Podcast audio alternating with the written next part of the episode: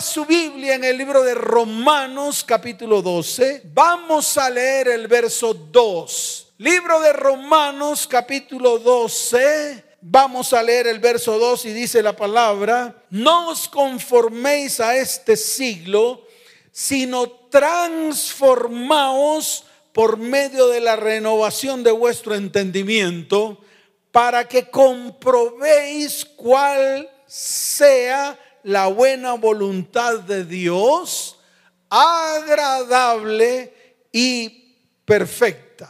Esta palabra comienza con una frase muy especial. No os conforméis a este mundo. La palabra conformado significa coformado, coformado. Esta palabra nos está diciendo es que no se vuelvan a la misma forma o a la forma como es el mundo. Eso significa conformado. Un cristiano tiene que ser diferente. ¿Por qué? Porque no pertenecemos a este mundo. Y se lo digo abiertamente, usted y yo no pertenecemos a este mundo. No quiere decir que seamos de otro planeta, como antes nos decían y que estos parecen marcianos. No, no se trata de pertenecer a otro planeta, sino que no nos amangualamos a lo que el mundo dice, a lo que el mundo piensa o a lo que el mundo hace. Esa es la gran diferencia. Eso es lo que nos hace diferentes. En vez de ser conformados a este mundo, deberíamos ser transformados. Su meta debe ser que haya un cambio real en su vida. Su meta debería ser que haya un cambio en su manera de pensar, en su manera de actuar. Lo que usted necesita es que su corazón sea cambiado completamente. Es así de sencillo, es así de fácil. Ahora, usted tiene que convertirse en algo diferente, pero vuelvo y le repito, en todas las áreas de su vida, en el área espiritual, en el área emocional, en el área sexual, en el área física y en el área económica. Entonces, ¿cómo debería ser nuestra nueva forma? La respuesta es una sola, Cristo. Así de fácil, Cristo. Su carácter impregnado en nuestras vidas. Eso es lo único que nos transforma. El carácter de Cristo puesto, colocado en medio de nuestras vidas. Y está escrito en el libro de Gálatas capítulo 4, verso 19. La palabra dice, hijitos míos, por quienes vuelvo a sufrir dolores de parto hasta que Cristo sea formado en vosotros. Wow, tremenda palabra la que el apóstol Pablo declaró a los Gálatas. Y la manera de hacerlo está escrito en el libro de Colosenses capítulo 3, verso 2 la palabra dice, poned la mira en las cosas de arriba y no en las de la tierra. Y se lo vuelvo a repetir, la única manera es que usted comience a mirar donde tiene que mirar.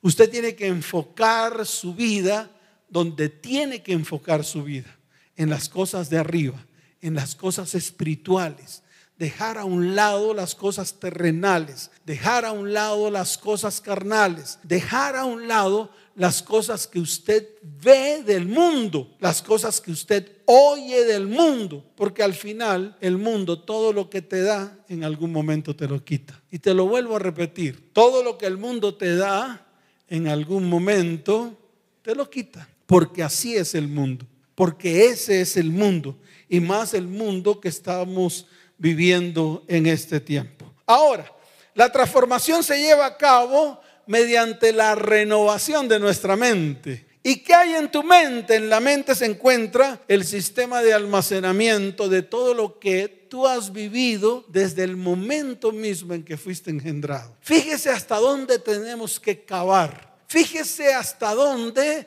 Dios tiene que comenzar a transformarnos, no desde ahora, sino desde el momento mismo en el cual comenzamos nuestra vida en esta tierra. ¿Y dónde comenzó su vida en esta tierra? Pues su vida en esta tierra comenzó en el mismo momento en el cual usted fue engendrado. Y allá tiene que llegar el Señor Allá tiene que llegar el Señor a cavar y a escarbar y a buscar raíces. Por eso su transformación se lleva a cabo en la mente desde el momento mismo en que usted fue engendrado, porque allí es donde viene la raíz de todas las cosas que usted incluso está viviendo en este tiempo. Entonces te voy a hablar de dos cosas que son muy importantes. Si en tu mente coloca las cosas de la tierra, serás entonces un pigmeo espiritual, un cristiano no nacido de nuevo, que solo sigue siendo un bebé, que nunca crece. En otras palabras, espiritualmente retrasado. Y así andan muchos, espiritualmente retrasados. Yo te invito a que comiences a crecer. Yo te invito a que dejes de ser pigmeo espiritual. Yo te invito a que comiences a avanzar en tu vida cristiana. Así de sencillo. Lo segundo, si colocas en tu mente las cosas de arriba, es decir, si aprendes a ver desde el Espíritu, si aprendes a oír desde el Espíritu, entonces tendrás un crecimiento espiritual en el cual Cristo se formará en ti. Ahí te puedo decir algo que es fundamental para nuestra vida espiritual. Allí tendrás una relación muy cercana con el Dios vivo, como está escrito en el libro de Primera de Pedro, capítulo 2, verso 2. La palabra dice, desead como niños recién nacidos la leche espiritual no adulterada para que por ella crezcáis para salvación. Por eso tenemos que crecer cada día. Muchos quieren ser salvos, muchos quieren gozar de la salvación, no solamente cuando muramos, sino estando aquí en la tierra. Yo te invito a que disfrutes de la salvación de Cristo estando aquí en la tierra. Y para eso necesitas crecer. Para eso necesitas oír con tus oídos espirituales. Y para eso necesitas ver con tus ojos espirituales. Y es ahí donde yo me quiero detener por un momento. Es ahí donde viene tu crecimiento. Cuando tú abres tu entendimiento a aquellas cosas que se encuentran en la palabra de Dios, aquí en esta palabra, entonces comienzas a salir de las penumbras, de las tinieblas. Y permites entonces que el mismo Señor te traslade del reino de las tinieblas al reino de su luz admirable, como está escrito en el libro de Colosenses, capítulo primero, desde el verso 9 en adelante. Yo voy a buscarlo en la Biblia. Yo lo voy a buscar porque lo quiero leer completamente. Esto tiene que ser una lectura de la palabra que deleite nuestras vidas. Tiene que ser como miel para nuestros labios. Libro de Colosenses, capítulo primero. Yo te invito a que te reúnas con tus hijos. Yo te invito a que te reúnas con tus familiares. Yo te invito a que juntos la leamos. Mire lo que dice la palabra. Desde el verso 9 en adelante la palabra dice, por lo cual también nosotros desde el día que lo oímos, no cesamos de orar por vosotros y de pedir que seáis llenos del conocimiento de su voluntad en toda sabiduría e inteligencia espiritual. Si ve que la inteligencia y la sabiduría tiene que ser espiritual. Por eso tenemos que crecer. Por eso no nos podemos quedar allí, pigmeos, enanos. Tenemos que avanzar en nuestra vida espiritual y a eso el apóstol Pablo lo llama sabiduría e inteligencia espiritual. Ahora mire lo que dice el verso 10, para que andéis como es digno del Señor, agradándole en todo, llevando fruto en toda buena obra y creciendo en el conocimiento de Dios, fortalecidos con todo poder, conforme a la potencia de su gloria, para toda paciencia y longanimidad, con gozo dando gracias al Padre que nos hizo aptos para participar de la herencia de los santos en luz, el cual, escuche, verso 13, escuche, léalo en voz alta, léaselo a sus hijos, léaselo a su cónyuge, léalo en voz alta, allí donde está, dice, el cual nos ha librado de la potestad de las tinieblas y trasladado al reino de su amado Hijo en quien tenemos redención por su sangre, el perdón de pecados. Entonces yo te invito a que comencemos a crecer, a que tú y yo comencemos a avanzar en nuestra vida espiritual, en que tú y yo comencemos a escudriñar más el corazón de Dios, en que tú y yo comencemos a quitar toda tiniebla que se encuentra arraigada en algunas de las áreas de nuestras vidas. Algunos tienen tinieblas en el área espiritual. ¿Por qué? Porque en algún momento se enredaron en el área espiritual con inmundicia espiritual.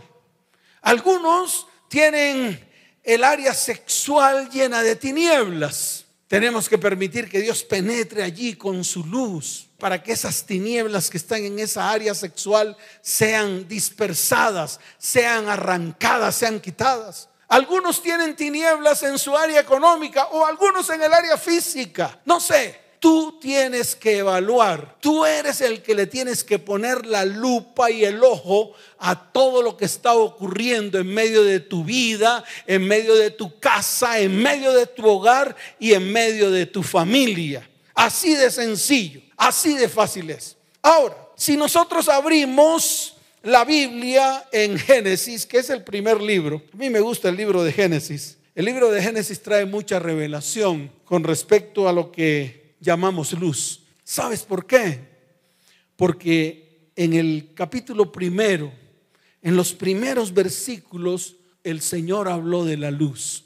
El problema es que en Génesis 3 encontramos a Satanás oponiéndose al plan de Dios. El reino de la luz apenas se había creado en la tierra. Está escrito en Génesis capítulo primero, desde el verso 2 en adelante, lo voy a leer, dice, y la tierra estaba desordenada y vacía y las tinieblas estaban sobre la faz del abismo y el Espíritu de Dios se movía sobre la faz de las aguas. ¡Wow! Yo hubiera querido ver este, este accionar de Dios con respecto a la tierra, así como también quiero ver el accionar de Dios en medio de tu vida. Así como quiero ver el accionar de Dios en medio de tu hogar y así como quiero ver el accionar de Dios en medio de tu descendencia. Y yo estoy seguro que Dios lo hará. Dios lo hará si tú lo permites. Dios lo hará si tú dispones tu corazón. Dios lo hará si en algún momento tú permites que se erradique toda tiniebla de tu vida, tu casa, tu hogar y tu descendencia. Y mire lo que dice el verso 3. Póngale la lupa. Dice la palabra, y dijo Dios, sea la luz, y fue la luz. Qué tremendo. Esa luz no es más que la luz de Cristo, que fue creada en esos momentos, que fue colocada sobre la tierra. Ojo, fue creada la luz de Cristo sobre la tierra para alumbrar toda tiniebla, incluyendo las tuyas. Y te lo vuelvo a repetir para que te fundamentes en la palabra. La luz de Cristo lo que hace es alumbrar toda tiniebla que hay en medio de tu vida, en medio de tu hogar y en medio de tu descendencia. ¿Y qué hace la luz de Cristo? Disipa toda tiniebla que hay allí. Pero no lo hace si tú no lo permites. No lo hace si tú no abres tu corazón. Si tú no sacas todo lo que está en tiniebla en tu vida y lo expones a la luz. Te lo vuelvo a repetir. Saca toda tiniebla que hay en medio de tu vida, en medio de tu casa, en medio de tu hogar, en medio de tu descendencia y exponlo a la luz. Cuando algo está en tiniebla y se expone a la luz, pues lo alumbra la luz y deja de ser tinieblas. Es así de fácil. Y esto lo tenemos que entender. Esto tiene que ser claro y diáfano para tu vida, para tu casa, para tu hogar y para tu familia. Por eso el Señor declaró, sea la luz, y la luz apareció como algo separado de las tinieblas. En el libro de Segunda de Corintios capítulo 4, desde el verso 6, porque Dios que mandó que de las tinieblas resplandeciese la luz, es el que resplandeció en nuestros corazones para iluminación del conocimiento de la gloria de Dios en la faz de Jesucristo. En otras palabras, Jesús mismo es la luz del mundo. Y te lo vuelvo a repetir, Jesús mismo es la luz del mundo. Por eso yo no entiendo por qué muchos cristianos aún andan en tinieblas. Y le voy a explicar por qué. Porque la luz, que es Jesucristo, todavía no está en sus vidas. De pronto esto a usted le, le pega duro. No, no puede ser. Ya acepté a Cristo en mi corazón. ¿Qué hace usted con aceptar a Cristo en su corazón si aún no ha permitido que Él penetre en medio de sus tinieblas? ¿Qué haces tú con haber aceptado al Señor en tu corazón? Volverte un religioso de miedo, porque eso es lo que somos. Religiosos llenos de máscaras, si aún la luz de Cristo no ha alumbrado tu vida.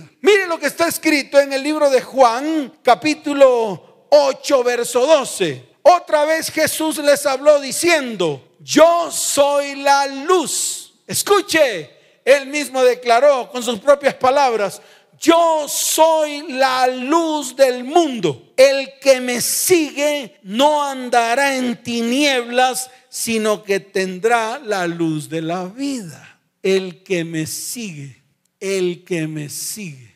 Mire, aquí traigo a colación lo que pasó con el joven rico.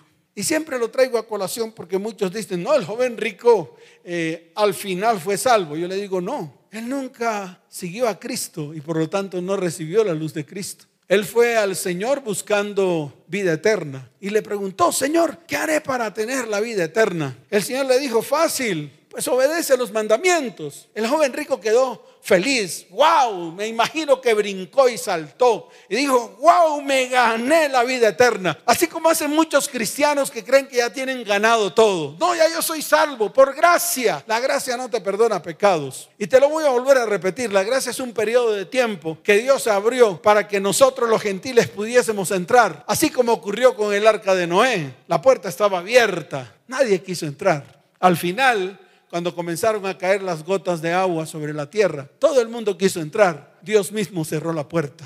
Yo te quiero decir algo y te lo voy a decir con toda certeza. Llegará el momento en que ese periodo de gracia se cierre para los gentiles. Sí, se cierre para los gentiles. Así que apresúrate, porque la gracia es un periodo de tiempo. La gracia no es lo que dicen muchos hoy en día, que por medio de ella yo puedo hacer lo que se me da la gana. Usted no podrá seguir haciendo lo que se le da la gana creyendo que la gracia lo va a salvar. La gracia no salva, la gracia no perdona pecados. El único que salva, el único que limpia y el único que perdona pecado se llama Jesucristo. Y lo hizo en la cruz del Calvario cuando derramó hasta la última gota de su sangre por ti y por mí. Y esto a ti te tiene que quedar claro. Tiene que ser algo claro en tu vida. Tiene que ser algo que se abra delante de tus ojos espirituales para que lo entiendas. Entonces sí tenemos que dar un paso firme, salir de las tinieblas. ¿Sabes para qué? Para que la luz de Cristo te alumbre, para que Él traslade tu vida, para que Él traslade todo tu ser, cada una de las áreas de tu vida, del reino de las tinieblas al reino de su luz admirable. Así de sencillo es. Entonces te quiero decir algo para que tú lo entiendas.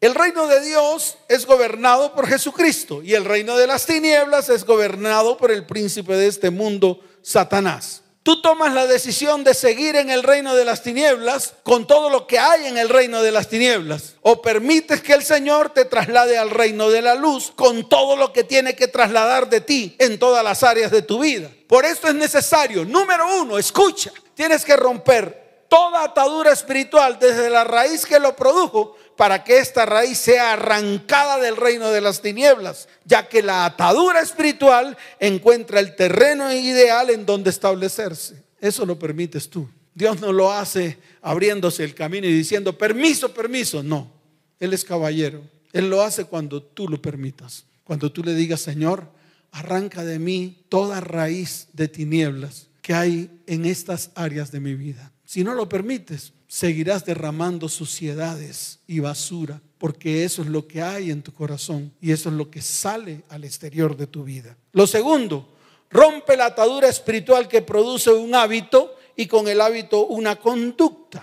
Esto abarca palabras, pensamientos, intenciones y hechos concretos. Y lo tercero, rompe toda atadura espiritual que se ha convertido en raíz.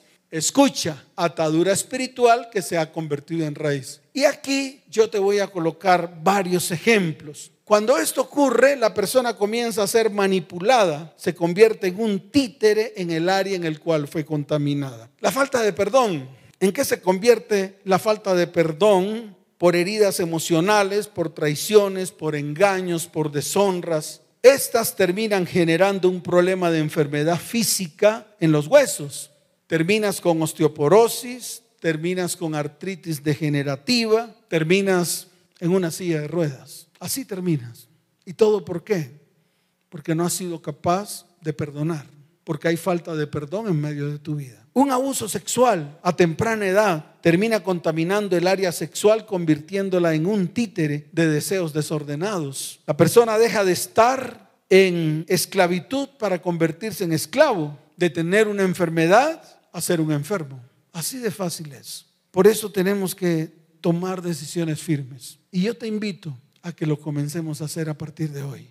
Yo te invito a que abras tu corazón para que a partir de hoy la luz de Cristo comience a alumbrar todo lo que está oscuro y todo lo que está en tinieblas en medio de tu vida, en medio de tu hogar, en medio de tu familia y en medio de tu descendencia. Yo quiero que nos coloquemos en pie. Este es un momento importante. Hoy es el día en el cual vamos a colocarnos delante de Dios.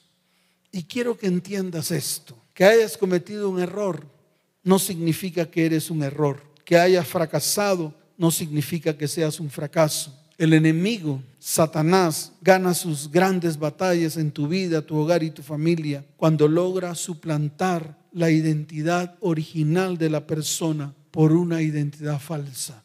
Y muchas personas que están allí detrás de el Facebook o detrás del el canal de YouTube tienen una identidad falsa, una identidad que les colocaron por las experiencias que han vivido en todas las áreas de su vida. Y no han permitido que Dios coloque una identidad verdadera, esa identidad que Él compró con su sangre preciosa al derramarla en la cruz del Calvario. Esa identidad que Él compró con su propia sangre y su propia carne, porque libremente fue a la cruz para traer sanidad y salvación a tu vida, a tu casa, a tu hogar y a tu descendencia. Por eso vamos a colocarnos en pie. Por eso ese es el tiempo en el cual vas a romper con toda tiniebla. Y la única manera es no ocultarla. La única manera es exponerlas a la luz. Esa es la única manera. Es confesar todo lo que hay oscuro, todo lo que hay negro en medio de tu vida, en medio de tu alma, en medio de tu corazón y en medio de tu mente. Y lo mismo ocurre a tu alrededor, en tu hogar, en tus descendientes. Ya basta, es suficiente. Tenemos que tomar acciones. Y si no te levantas tú, entonces ¿quién lo hará? ¿A quién esperas? ¿Qué esperas que suceda? Si tú no eres el que te colocas en pie, si tú eres el que te afirmas, el que te colocas firme delante del Señor, el que tomas decisiones firmes, el poder perdonar todas aquellas personas que te agraviaron en algún momento e incluso desde el momento mismo en que fuiste engendrado hasta hoy. Allá tienes que ir a esculcar, allá tienes que ir. Por eso yo siempre le digo a todos, coloquen un cuaderno, usen un papel, usen un lápiz, usen un borrador y comiencen a escudriñar sus vidas. Y cada evento que ustedes vivieron, colóquenlos delante del Señor. ¿Para qué? Para que Él arranque la raíz, para que Él exponga la raíz a la luz y esa raíz de maldición, de maldad, de iniquidad y de pecado se destruya de una vez por todas. Y venga sanidad y venga bendición y tus ojos sean abiertos para que la luz de Cristo te alumbre completamente. Y de esa manera alumbre tu casa, tu hogar, tu familia y tu descendencia. Y vengan verdaderos cambios y verdadera transformación. Por eso, si tú quieres que las tinieblas sean arrancadas de tu vida, exponlas a la luz. Y la única manera de exponerlas a la luz es confesarlas con tu boca. Porque si no confiesas con tu boca, no hallará salvación. Si no confiesas con tu boca, no vendrá un verdadero arrepentimiento. Si no confiesas con tu boca, no vendrá una verdadera transformación en tu vida. Es necesario entonces que definitivamente la quites de tu vida, la arranques de ti. Desecha toda tiniebla que hay en medio de ti. Hoy es el día. Hoy es el día en el cual tenemos que permitir que la luz de Cristo alumbre nuestras vidas. Yo quiero que cierres tus ojos, que levantes tu mano al cielo y que hoy comiences a declarar lo que dice la palabra en el libro de Mateo, capítulo 5, desde el verso 14 en adelante. Dice la palabra, vosotros sois la luz del mundo. Levanta tu mano derecha y dile, Señor, tú dices en tu palabra que yo soy la luz del mundo, porque una ciudad asentada sobre un monte no se puede esconder, ni se enciende una luz y se pone debajo de un almud, sino sobre un candelero y alumbra a todos los que están en casa. Señor, a partir de hoy quiero ser luz Quiero ser luz en medio de mi hogar, en medio de mi familia y en medio de mi descendencia.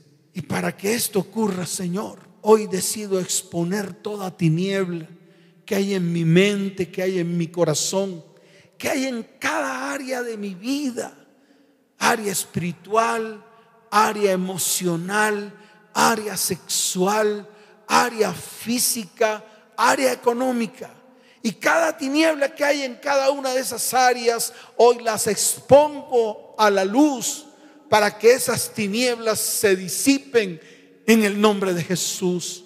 Hoy renuncio a toda tiniebla que hay en medio de mi vida, que hay en medio de mi casa, que hay en medio de mi hogar y de mi familia, porque la luz de Cristo alumbrará mi vida y toda tiniebla será disipada en el nombre de Jesús. Así como dice Efesios capítulo 5, verso 8, porque en otro tiempo era tiniebla, en otro tiempo era tiniebla. Por lo tanto, hoy renuncio a la tiniebla que había en otro tiempo, a las tinieblas que rodearon mi vida desde el momento mismo en que fue engendrado, en el momento en que nací, en el momento en que comencé a tener uso de razón en el momento en que me enredé con el mundo y el mundo contaminó mi vida y trajo tinieblas en las áreas de mi vida.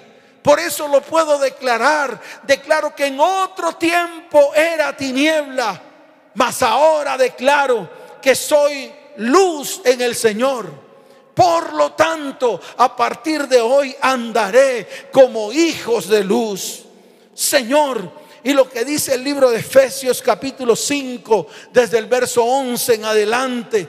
Hoy renuncio, hoy renuncio a toda obra infructuosa de las tinieblas, porque está escrito, no participaré de las obras infructuosas de las tinieblas, sino más bien en el nombre de Jesús las reprendo de mi vida, las reprendo de mi casa, las reprendo de mi hogar y las reprendo de mi familia.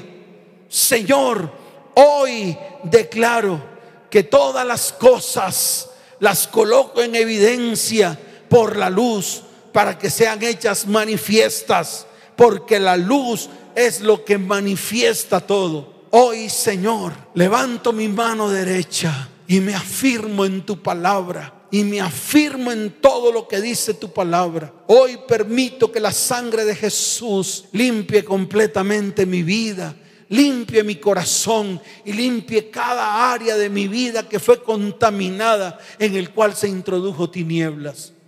Hoy, Señor, cada área de mi vida la expongo a la luz para que pueda ser luz. Señor, y también coloco mi casa, mi hogar, mi familia y mi descendencia. Hoy te pido, Padre, que derrames tu sangre preciosa sobre cada uno de mis, de mis descendientes, sobre mi cónyuge, sobre mi hogar. Hoy es el día de limpieza total. Hoy renunciamos a toda tiniebla que ha gobernado mi casa, mi familia y mis descendientes y declaro en el nombre de Jesús que hay limpieza total. Señor, hoy te doy gracias. Te doy gracias por este tiempo de libertad que tú has traído a vidas, a hogares, a familias y a descendientes.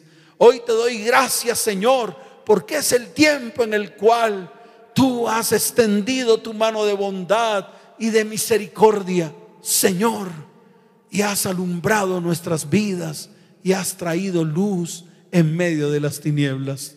Te doy gracias, Padre, en el nombre de Jesús. Amén y amén. Démosle un fuerte aplauso al Señor. Fuerte ese aplauso al Señor. Y hoy, tú que estás allí detrás de las redes sociales, que tal vez estás viendo esta transmisión por primera vez, tú que estás apenas escuchando acerca de la salvación que es en Cristo Jesús, tú que vienes por primera vez a esta transmisión y que apenas estás escuchando acerca del Señor, yo te invito a que coloques tu mano en el corazón, a que abras tu boca y a que lo confieses a Él como tu único y suficiente Salvador. Vas a repetir después de mí, Señor Jesús, hoy te recibo dentro de mí como mi único y suficiente Salvador. Escribe mi nombre en el libro de la vida y te pido, Señor, que no lo borres jamás. Señor, yo te pido que me levantes en este tiempo de dificultad. Yo te pido que te manifiestes a mi vida. Abre tu boca y decláralo. Di, Señor, yo te pido que tú te manifiestes a mi vida. Yo te pido, Señor, que tú tomes el control de mi ser. Te lo pido, Señor, en el nombre de Jesús. Amén y amén. Voy a orar por ti. Voy a orar por tu familia. Voy a orar por tu hogar. Voy a orar por tus hijos. Coloquémonos en pie. Levantemos nuestras manos al cielo y como sacerdote de esta casa voy a extender mi mano y le voy a pedir al Dios de lo alto que te bendiga, que haga resplandecer su rostro sobre cada uno de ustedes, que abra las ventanas de los cielos, que vengan los tiempos de la lluvia temprana y de la lluvia tardía, que vengan los tiempos de bendición, que tú, papá, mamá, te afirmes en el Señor y en el poder de su fuerza. Y que estos tiempos sean los mejores tiempos rodeado de tus hijos, rodeado de tu cónyuge, rodeado de tu familia. Padre, yo te pido que tú bendigas cada familia, cada hogar y cada descendiente. Te pido, Señor, que abra las ventanas de los cielos y derrames sobre ellos bendición hasta que sobre y abunde. Te pido, Padre, que tú te le reveles a cada varón, a cada mujer que a partir de hoy ellos se conviertan en sacerdotes tuyos y profetas de tu palabra. Te pido, amado Dios, que a partir de hoy tu Espíritu Santo more en cada corazón y vengan cambios y transformaciones, transformaciones firmes, que muchos crean en tu palabra y en tus promesas. Te lo pido, Padre, en el nombre de Jesús. Amén y amén.